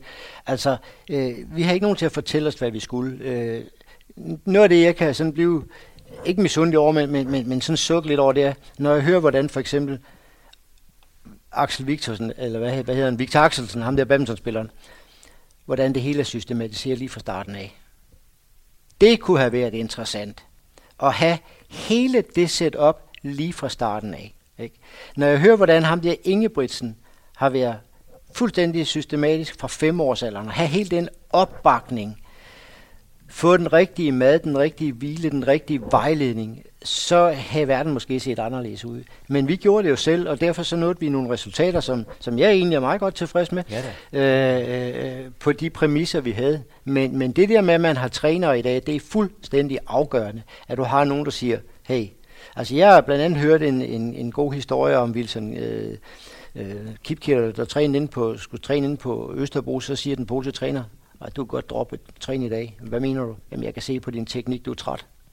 For det kan man ikke selv mærke nogle gange. Jeg vil ikke være pivet, det vil du heller ikke vel. Nej. Altså, vi vil satme ikke være nogle tøsdreng, vel. Så vil vi hellere løbe os selv halvhjel. Men det der med, at der står nogen og siger, det er pausemarker, ikke? Det, det hele det er professionaliseret i dag, og det ja. er gudskelov for det, øh, og det er rart at se, for det har de, det har de unge talenter, øh, vil sige, det er, altså godt for dem, og jeg under dem det. I stedet for at skulle prøve en masse ting af, som så ikke virker, og jeg kan lige gøre lidt reklame for en anden udsendelse, som vi har her på, på Frontrunner, fordi vi har faktisk en snak med Jacob Ingebrigtsen, hvor han sidder og fortæller om, hvordan han trænet som, ja. som barn, og hvordan han blev skolet. Du nævnte det selv, uh, Allan. Men det er sådan, at siden han var 10 år, har han faktisk fået målt sin laktatværdi hver eneste gang, han har trænet. Ja, det er det, Så han siger selv, at han har trænet stort set som professionel, siden han var 10 år. Og hans store fordel er, at han har haft to ældre brødre, Henrik og Philip, det er måske hårdt sagt, men på mange måder var lidt prøvekaniner ja. Øh, for ham. Og, og han har været klar over i en tidlig alder, hvad der skulle til for at komme derop, og kunne se, hvad det var, det kræver. Han står i dag som 20 år og er på toppen af karrieren. Så er der så et andet spørgsmål, der er han også på top om 10 år, men det er sådan set ligegyldigt. Det er fuldkommen han er olympisk mester. Ja, fuldstændig ligegyldigt. Om du topper, når du er i starten af 20'erne, ja. sen 20'erne, tidlige 30'erne, det er ligegyldigt, ja. hvis du topper på den led der. Han er olympisk mester, og det, det, det er jo det, vi alle sammen, uh, alle, sammen gerne vil. Hvis vi kigger lidt mere på, på løbende i 80'erne, når man tog til konkurrence, hvad var det for nogle løb, man, man deltog i? Jeg har siddet og kigget på fantastiske løb på, på YouTube med naturgaskop og gadeløb og andet. Hvordan så løbsøen ud i, i 80'erne? Det var sgu meget standard, hvis jeg altså det i hvert fald for mig. Det var standard. Det var om vinteren, så havde vi naturgas, og så var det de to store mesterskaber, cross og landevej. Og så kom man hen, øh, lidt hen i, øh, i, øh, på tidlig sæson, så var der top 12, og så var der DM. Og så hvis man så dengang var heldig og, og kunne blive inviteret, eller, eller få lov til at løbe nogle af de internationale, internationale løb, så var det jo så der, hvor man håbede på at kunne løbe de tider, fordi feltet var til, hvor man så kunne løbe hurtigt. Altså det var egentlig relativt simpelt. Så var der nogle små motionsløb her imellem, indimellem, som man så var ude i stedet for en hård træningsdag. Og så var det de sjove løb som festuestafetten i Aarhus, og hold kæft, det var der, hvor alle løberne mødtes, så havde mm. vi sjov og drak øl mm. bagefter, men det var delt med hårdt. Ja. Det var egentlig ret simpelt. Altså, der, var ikke de, øh, de, øh, der var ikke det udbud, som der måske er i dag. Det skal jeg høre lidt mere om. Hvad var det for løb i Aarhus? Det lød meget sjovt. de har i Aarhus, der har de nu det her festugen. Ja. Og der havde, jeg tror det var AGF, der havde ja. lavet et, øh, et 20 gange 600 meter stafetløb. Ned i Aarhus Bymidte i festugen. På sådan en, en firkantet rundt, altså. Ja, det lyder sådan rundt om kirken eller sådan noget. Det lyder sådan noget, der kan gøre altså, og så, og så, sindssygt ondt. Og så, og, så, så var det sådan, at man skulle dele sig. Først løb den ene, og, og så afleverede det pesten løb den anden. Og der var meget sjældent, at det var sådan, at det var to fra samme øh, klub, der løb. Det var der, hvor vi virkelig var på cross. Så løb jeg med John Skovbjerg, og du løb med øh, øh, øh, Bjørn, Iv, øh, Bjørn Sivertsen, ja, og så løb øh, ham med ham og sådan noget. Men de de var delt op, så man prøvede at lave holdene lige. Ja, det var, ikke, det var ikke sådan, man selv kunne bestemme. Nej, det var ikke, det var ikke, det var ikke hvad hedder det, Nils Kim og Allen, der fik løveløb sammen. Det var simpelthen for stærkt hold. Så det blev, de blev jongleret lidt sammen. Det var det mest sindssyge hårde, jeg nogensinde har prøvet, for der var tilskuer rundt om det hele og gejlede. Og jeg kunne huske, nogle gange så løb vi i bade her, da vi havde fundet inde i, øh, der hvor vi klædt om. Ej, det var fuldt om. Det var, det var sjovt ballade, men hold kæft, hvor var det hårdt, mand. Ja, jeg synes, det var ekstremt sjovt, men jeg vandt også hver gang, jeg var med. Og så, så, og så, ja, så var du ikke med det over, hvor jeg vandt. Nej, men og så var, gik vi ud og, og spiste pizza og drak øl bagefter til den helt store humor. Og det var altså sent på sæsonen, der, kunne man, øh, der, kunne man, øh, der havde man råd til det. Det er det sjoveste, jeg har været med til nogensinde, og det hårdeste. Hmm. Hvor mange gange var det muligt for lige at gå ud og, og feste lidt igennem som kollegaer? Øh, ej, det er jo et pinligt spørgsmål, Flemming. Nu skal du passe på, hvad du siger. Prøv at høre her, vi var ikke engle, og vi var ikke nonner. Og vi havde ikke noget problemer med at, at, at, at holde en fest eller at drikke noget øl. Overhovedet ikke. Øh, jeg vil faktisk sige, at i flere år, der drak jeg da en hel kasse øl om ugen. Øh, fordi at, øh, jeg trænede så hårdt, at jeg, jeg kunne ikke sove om aftenen, så jeg var nødt til at have noget sådan lige at falde ned på. Og så fandt jeg ud af en dag, da klokken var 5 minutter og 7, der blev jeg panikslagen, for jeg havde ikke nogen. Så jeg tænkte, så må jeg hellere holde op med det. Men vi var da ikke, på den måde var vi da overhovedet ikke engle, eller vi levede sgu øh, meget mere almindeligt, end folk tror. Og, og jeg har også oplevet mange gange på La Santa, at mange, rigtig mange af de her verdenselitefolk, de har det præcis ligesom os. De er ikke bange for en gang imellem at slå lidt til søren. De gør det ikke op til de store øh, løb op til forberedelserne, men de er da ikke bange. Jeg har set, jeg han sætter gørs det så stiv, så du ikke aner det. Altså. Jeg har set Rob de Castella sidde og kvære, kvære en, øh, en, en, en halv faldet ja. aften, før han skulle løbe ja. uh, maraton. Rob, det kan være, du ikke kan huske, men han var sådan en relativt uh, god ja, australsk løber. Ja, og jeg har set uh, Jeanine Bourdin dinglende fuld hammer hovedet ind i en, uh, i en glasdør, fordi han ikke så, den var der. Øhm, og, og, og, mig selv, jeg, jeg, ved ikke, jeg har ikke været en festdag, men jeg har... Øh, jeg har Ej, vi, var lige ved, vi var lige ved at få ballade ude i Puerto Rico, fordi vi drak to øl ved aften. Ja, det tror nok. Der var, der var ja. de lige ved at blive utilfredse med os, men ellers så... Men er det ikke nemmere at drikke, når man er løber, der gør det sammen? Kan det ikke være med til at sige, okay, hvis han gør det, så kan jeg også gøre det? Nej, jeg er fuldstændig glad. Jeg, jeg kunne bare godt lide at få en øl, en kold øl til min aftensmad. Det har jeg også altid gjort. Ja, altså, og, og, og ved du hvad, jeg, jeg sagde altså ned i Rotterdam Marathon tre timer før, Rotterdam Marathon og spiste øh, pasta eller øh, boller eller eller andet, så så øh, Carlos Lopez fra Portugal kvæle en stor engelsk bøf med sovs og kartofler og en øl, og så fik han en kaffe og en cognac, og så gik han nu løb 2.08 tre timer efter.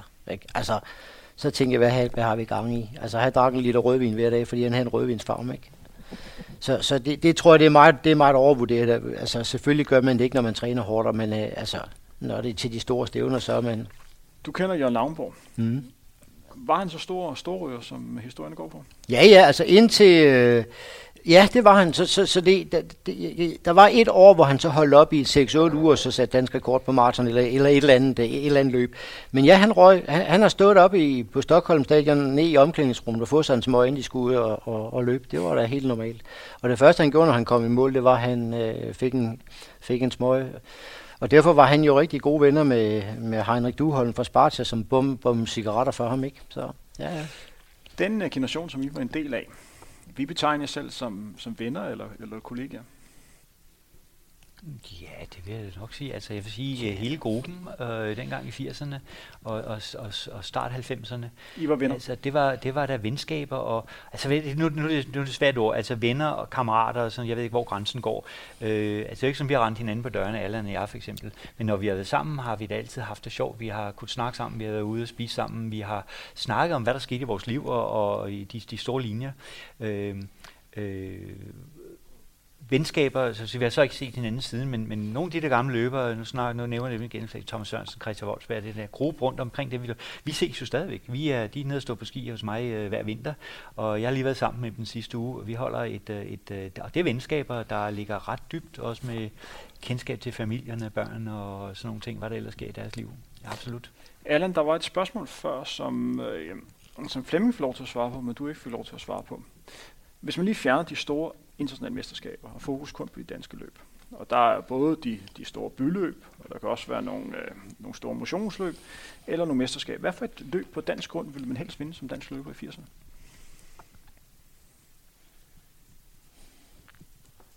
Ja. Altså, der, der, der, der var jo flere, men, men på et tidspunkt, der var der en, øh, en, en, en, øh, initiativrige fyre inde i København, hed Bjørn Kraft, der lavede noget, der hed Frederiksbergløbet. Det vil man gerne vinde. Ja, det synes jeg. Det, det blev sådan det første, en af de første sådan mere professionelt organiserede løb med, med masser af baner og, og så videre. Det, det lignede altså noget. Det, du har jo også vundet, det kan jeg huske, ja, hvor du slog Henrik. løb inde på ja, det, det, det, det, var, altså der satte jeg da også dansk rekord på 20 km inden, øh, øh, hvor vi løb øh, rundt om ABC Teater, eller hvad det hedder, det på Frederiksberg. Det var, det var sgu specielt, øh, synes jeg. Men ellers så øh, vil jeg sige, fra 82 og frem, så var det ikke nationalt. Altså for mig, der var det internationalt. Der var der kom ud og vinde nogle maraton. Ja, du, var, det, du var meget ude at løbe. Vi så der ikke så meget i Danmark. Nej, det var, det var mere det, der var, der var interessant. Øh, så kunne jeg godt stille op til et dansk mesterskab, og så ville jeg selvfølgelig vinde det. Ikke? Altså, så synes jeg, det var sjovt at vinde det, men, men når man har vundet 10, 12, 15 stykker af dem, så er det ikke så helt så interessant mere. Vel? Så, så er der nogle andre ting, der bliver mere vigtigt. Men hvad med dig, ja. hvad med dig Flemming? Sådan en løs som en talsløb, har det ikke betydet noget? Jo, så altså, det har jo selvfølgelig været en af de, de, de, de, de store, det var deres to store oplevelser begge gange jeg vandt. Jeg så blev nummer to en gang efter Henrik. Øh, og øh, jo, altså det var et meget prestigefuldt løb at vinde. Øh, men jeg vil da i samme øh, om, omgang sige det, så er det som Allan siger, altså jeg vandt naturhedsløbet inde på Nørrebro og slog Henrik mm. og Stanley Mandabele og nogle af de andre, øh, det er, jeg tror det var 28-45 dengang, det var sådan relativt, relativt hurtigt. Øhm, øh, og så, men for mig at se det danske, altså nogle store ting for mig, det var, det var DM Cross, den lange cross, og så øh, DM Landevej, som, som jeg synes jeg også nogle store, nogle store løb for mig. Altså det var nogle store vinterløb, som de var, for mig var det store løb. Hvad med de forskellige øh, danske mesterskaber? Det er jo sådan, når man bliver dansk mester en gang, så synes man, det er fedt. Anden gang er det også fedt. Når man har vundet på gange, er det måske ikke helt den samme sådan, øh, uh, bravure alligevel. Men det tror jeg sådan en dansk mesterskab. Hvor meget betød det? For eksempel for dig, eller du har vundet 25 danske mesterskaber. Betød alle øh, det samme? Jeg kan godt fortælle dig, at den der halve time før starten, der betød det alt.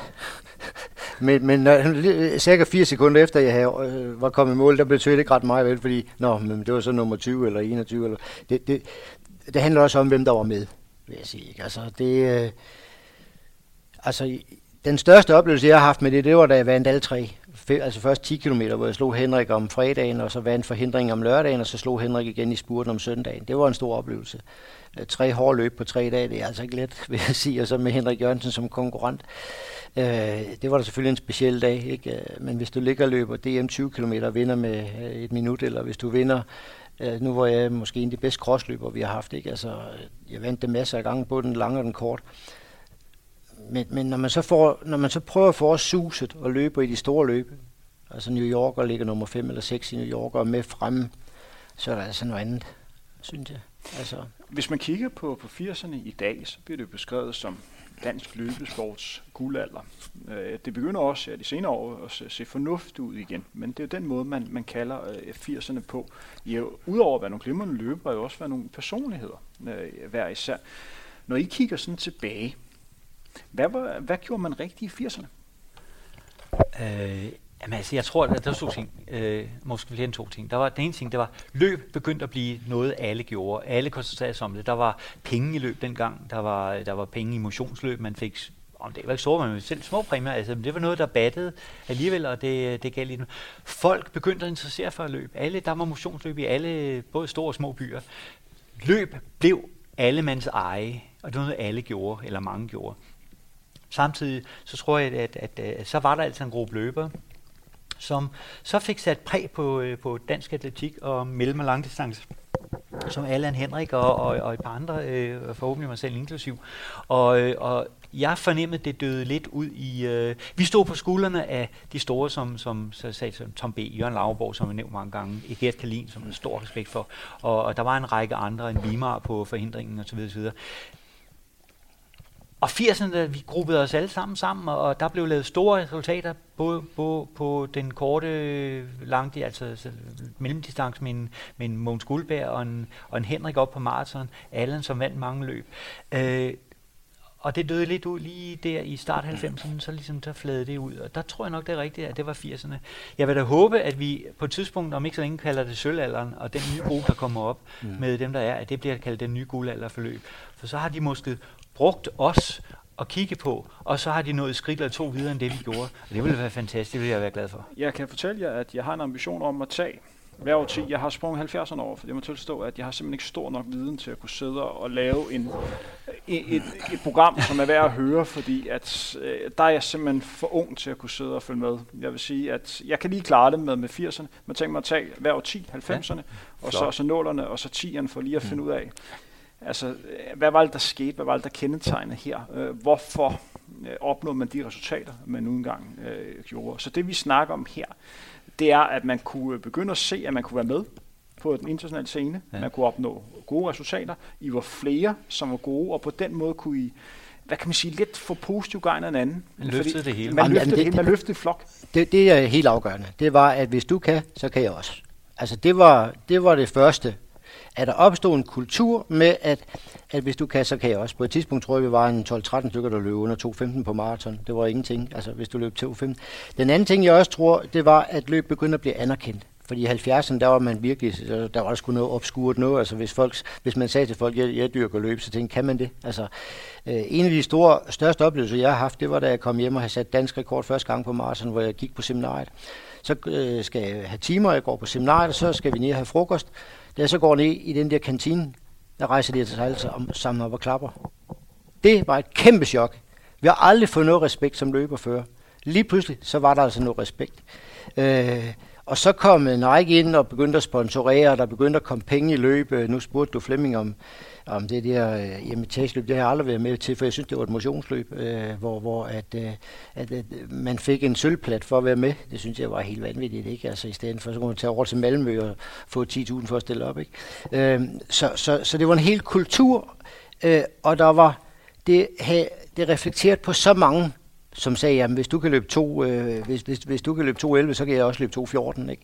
Altså, det, det var helt vildt så mange dygtige løbere, der var. Det var helt vildt så mange flotte resultater, der var. Ikke? Altså, vi havde Nils Kim, der blev nummer 14 til VM i cross, som var et fantastisk resultat. Ikke? Øh, jamen, der var, der, det brimlede bare med gode løber, og derfor så vidste man godt, at det dårligt VM, du skulle ud og træne, fordi det, det gør de andre. Altså. Jeg skal lige nævne, at når du øh, snakker med Nils Kim og den her 14. plads til VM i cross, så er du Flemming, og så klappede hænderne. Det er lidt svært at, kunne høre i en podcast-udsendelse, men det er bare lige for at understrege, at blive nummer 14 til verdensmesterskabet i cross, det er et rigtig, rigtig godt resultat, og meget sjældent, at det sker for en europæisk født øh, løber. Det vil jeg også sige. Vi har en, Kar- vi har en Carsten, der, der, der til et EM, og var det junior-EM, han vandt, ikke? Ja, ja, Carsten Jørgens vinder senior i Han vinder CM også, ja. i 1977. Og, altså ikke det samme. Og, og, og det, er jo, det er svært at sammenligne de to ting. Altså øh, at stå på, på toppen af skamlen få en guldmedalje, det er jo, det er jo unikt. Og også som det vil sige, ikke kun, kun Europa. Øh, men på verdensplan dengang, det var så præget af ikke-europæiske løbere, at Nils Kim formåede at, at komme ind til nummer 14, må jeg sige. Det er, det er svært at sammenligne de to. Jeg vil ikke sige værre eller bedre, eller større eller højere, men, men, øh, men øh, af for saten, det, det, er ikke, det er respekt, der er respekt for det. Når vi kigger på 80'erne, så er der garanteret også nogen, der vil sige, at det er også i, i år hvor afrikanerne var ved at finde ud af, at de kunne, at de kunne løbe. Hvornår opdagede I, at afrikanerne var ved at dominere den her sport Det havde de skulle fundet ud af. Det havde de fundet ud af på det her tidspunkt her. ja, det er ikke, ikke på de lange. Ikke på de lange. Øh, det, Nej, men altså, det kom jo. Det kom. Ja, det kom. Er nemme ja. hurtigt, fordi at, uh, lige så snart de fandt ud af, at der var penge i det, så var dukket de op overalt jo. Så, så de gik fra de korte distancer på banen til at komme på landvejen? Øh, og jeg fik lynhurtigt respekt for dem, for jeg løb blandt andet med en år på Iowa State University, ikke? Altså, de løber altså stærkt, ikke? Men, men der var en mærkelig holdning til det der med, når de, når de ikke på de kortere distancer, men når de kom op på maraton, det kunne de sgu ikke finde ud af til at starte med. det forandrede sig så. Det skal jeg da love for, at det gik stærkt, ja. ikke? Ja. ja, for jeg kan se på, uh, på din disciplin, uh, øh, 60.000 forandring. Jeg sad ved search op til OL, at, at Kenya har vundet hver guld fra 84 op til nu, hvor ja. de så ikke vandt guld. Og i alle mesterskaber ud af, jeg tror der var en, hvor de lige, uh, lige fjernede, der vandt de minimum to medaljer. Og det viser bare lidt, hvor, hvordan de har domineret den her 60.000 forandring. Og ikke bare foreningen, men jeg vil sige, at nu har, jeg, nu har vi lige set OL. Øh, det er jo egentlig betegnet at se, hvor mange øh, ikke-afrikanere, der har været godt med frem til at vunde eller ikke vundet. Sådan noget. Så ser vi Norge, altså, det er, altså man bliver blæst helt væk. Men de to guldmedaljer, de fik i atletikkonkurrencen, det er 400 hæk og så, og så 500 meter. Men uh, det er egentlig sjovt at se skiftet. Uh, ikke et skift, det kan måske være enkeltstående, men jeg synes, de har været lidt mere fremtrædende den her gang, end jeg har set det før. Generelt Altså europæerne, sige Afrikanerne. afrikanerne. Ja. Ja. Altså, vi har jo set dem nogle gange dominere, hvor de har været fra 1 til 6 øh, for de forskellige nationer, og i dag er der altså flere fra ikke-Afrika, der er oppe og, og, og, og snuse og, og få medaljer. Øh, hvad det skyldes, det ved jeg ikke, men øh, Ej, men, men hvis du kigger på det generelt, så, så dominerer de langdistance i hele verden. Det er alle, alle store maratonløb. Øh, og så er der, så er der ja, de, de har bare en anden kultur. Øh, Øh, en af mine kollegaer, eller en af mine tidligere ledere, var, var i, i Afrika. Så står de ved hotellet, øh, det er klokken 6 om morgenen og skal ud og løbe en tur. Kommer der først en gruppe på 500, kommer der en gruppe på 300, kommer der en gruppe på 6 på 1000, der er ude og løbe morgentur. Ikke? Det er jo fuldstændig vildt, så mange der er. Ikke? Og der er det klart, der er nogle af dem, der, der skal lykkes. Ikke? Øh, jeg synes, de, de stadigvæk de dominerer helt vildt. Fordi det, man også skal lige huske, her, det er, at talentmassen er så stor. For når vi kun i 80'erne havde én Flemming og én Allan, så havde vi måske 1000 Flemminger og 1000 Allan, Ja, som man 10. trænede stinkende hårdt. Altså, Det ja, er, jeg vil sige langt større talenter, end det vi, måske nogen, øh, det, vi nogensinde har været. Det er jo fantastisk. Men uh, lad os lægge den til side, inden vi lukker ned for Ja. i dag. Så får I lige hver især lige mulighed for lige at tænke tilbage på den bedste oplevelse, I har haft med løb. Og det må gerne være i 80'erne. Søren. Var det, hvad du satte din daværende dansk rekord, Flemming? Var det det løb, som du tænker, det var sgu... Uh, Nej, Det var det, der hvad? betød jeg mest tror nok, jeg vil sige, jeg har andre løb, øh, som... som, øh, som jeg, det, okay, nu, hvis jeg får lov at plukke et løb, det var nok den første danske rekord, jeg satte, og det var et eller andet underligt. Det var en landskamp, en fem nations landskamp i Pito, hvor jeg løb 8-29, øh, og, og slog både Frankrig, Schweiz og en japaner og, og sådan ting. Og, og øh, det var et stort løb. Det var første gang, hvor jeg, så sige, der flyttede jeg den fandme, og, og det gjorde jeg selv, uden at få så meget hjælp. Altså, det var et konkurrence, hvor jeg, det var stort. Men øh, der er et par andre løb, som jeg vil sige, hvis jeg grupper dem sammen. For mig at se de store løb, som, som kom sidst i min karriere, to gange dansk mester på cross og tre gange på landevej 15. Det var altså store løb for mig. Internationalt nej, men det var store løb for mig. Allan? Var det en af sejrene i Barcelona Marathon? nej, nej. Der var også et løb op i Stockholm, hvor du har løbet godt, kan jeg Ja, huske. Lidingøløbet, Ja. det er en af dem, som jeg synes, hvor jeg har præsteret bedst, hvor jeg lå og holdt lejestue med verdenseliten. Altså, det var Gelindo Bordin, der havde vundet OL-guld. Det var årets bedste amerikanske 10.000 meter løber. Og jeg holdt lejestue med dem, indtil der manglede øh, 800 meter. Så kom sølvvinderen på 5.000 meter fra OL, som jeg troede, jeg havde sat med 50 meter. Her kom farne forbi, og der kunne jeg godt, der, der grinede jeg bare, fordi selvom jeg kun havde løbet de sidste 800 meter, det der, så havde jeg ikke slået ham alligevel. Altså, det var, det var så vanvittigt at se på, men, men, men det, var, det, det, det husker jeg som en, en helt usædvanlig oplevelse, fordi at, at lille mig fra Odense, der ligger og løber om kap med verdenseliten, det, det synes jeg var helt vildt. Altså, øh, så, er der, øh, så er der anden gang, jeg satte dansk rekord på maraton, hvor jeg løb 2.11.49 i, øh, i Minneapolis, hvor det var jeg var simpelthen så flyvende, at jeg måtte sige til Kærste Jacobsen to dage før, du må holde fast i mig, for min ben vil løbe. Det var helt vildt mærkeligt. Og vi var, jeg var lige udgået fra hjem i Athen, så jeg var jeg kogt af raseri. Øh, så, så, og så den sidste, det var da jeg kvalificerede mig til OL, fordi det var så svært hvor jeg næsten ikke kunne se de sidste fire kilometer, bare måtte kigge på den der blå streg, og jeg vidste jo, at Navnborg lå bagefter, og øh, det var simpelthen, jeg var så langt ude, så jeg kunne lige så godt være drættet om. Øh, så, så, så det er nogle af de oplevelser, som jeg har haft, men, men, men måske er den allerstørste oplevelse, da vi blev danske mester for min klub første gang. Altså, det var, det, jeg havde en kasserer, der, der har været øh, med foreningen i 70 år, eller meget, det var hans største øjeblik. Det var, da vi blev danske mester med et hold, ikke? Altså, hvor at, øh, vi var jo ikke vant til hold, når, når man var ude at løbe, så var det en selv, ikke? Så nogle gange var man på et landshold. Men det der med, at man lige pludselig stod med en hammerkast og en længdespringer, det var sgu en speciel oplevelse. Det var, Mm. Og øh, det aller sidste spørgsmål, I får, der er så inden vi lukker ned og siger tak for i dag. Det er sådan, at vi nogle gange glemmer de personer, som har været med til at øh, forme en, dem som er som løber. En person, som er med til at gøre et indtryk, som man måske glemmer en gang med. Har I en person, som har betydet meget for, for jeres løb, som I gerne lige vil fremhæve? Det kan være en, det kan være en træner på en pågældende tidspunkt, det kan være en træningskammerat, det kan være en klubleder, en person, som har gjort et, et kæmpe stort stykke arbejde, og måske ikke fået den anerkendelse, som den her person fortjener. Øhm, jeg bliver nødt til at nævne tre, undskyld. Det ene, det er Henriks far, han sparkede røv. Det var ham, der fik mig i gang. øh, Henrik Jørgensens far. Nummer to, det er Henrik Larsen, som simpelthen, kan man sige, skabte min karriere på godt og ondt og glemt træningsprincipper og sådan noget. Og den tredje, det er en træningskammerat, jeg har haft i de mange år, som øh, det er Christian Voldsberg. Og der ligger en masse andre personer lige efter. Øh, ja. Allan, har du en person, som du gerne vil nævne? Ja, jeg har to. Den ene, det er ham, jeg nævnte lige før, vores gamle kasserer, Erik Thomsen, som altid var der, og som øh, var, han har også fået alle de mm, anerkendelser, man kan få. Men, øh, men hvis man sagde, jamen altså, Tom, Thomsen, vi skal, vi skal lave det der, øh, øh, men vi har ikke nogen penge. Øh, øh, kan, nej, I kan ikke få nogen, så endte vi altid med at få nogen alligevel. Altså, han var, han var virkelig, virkelig en rigtig gammeldags ildsjæl klubmand.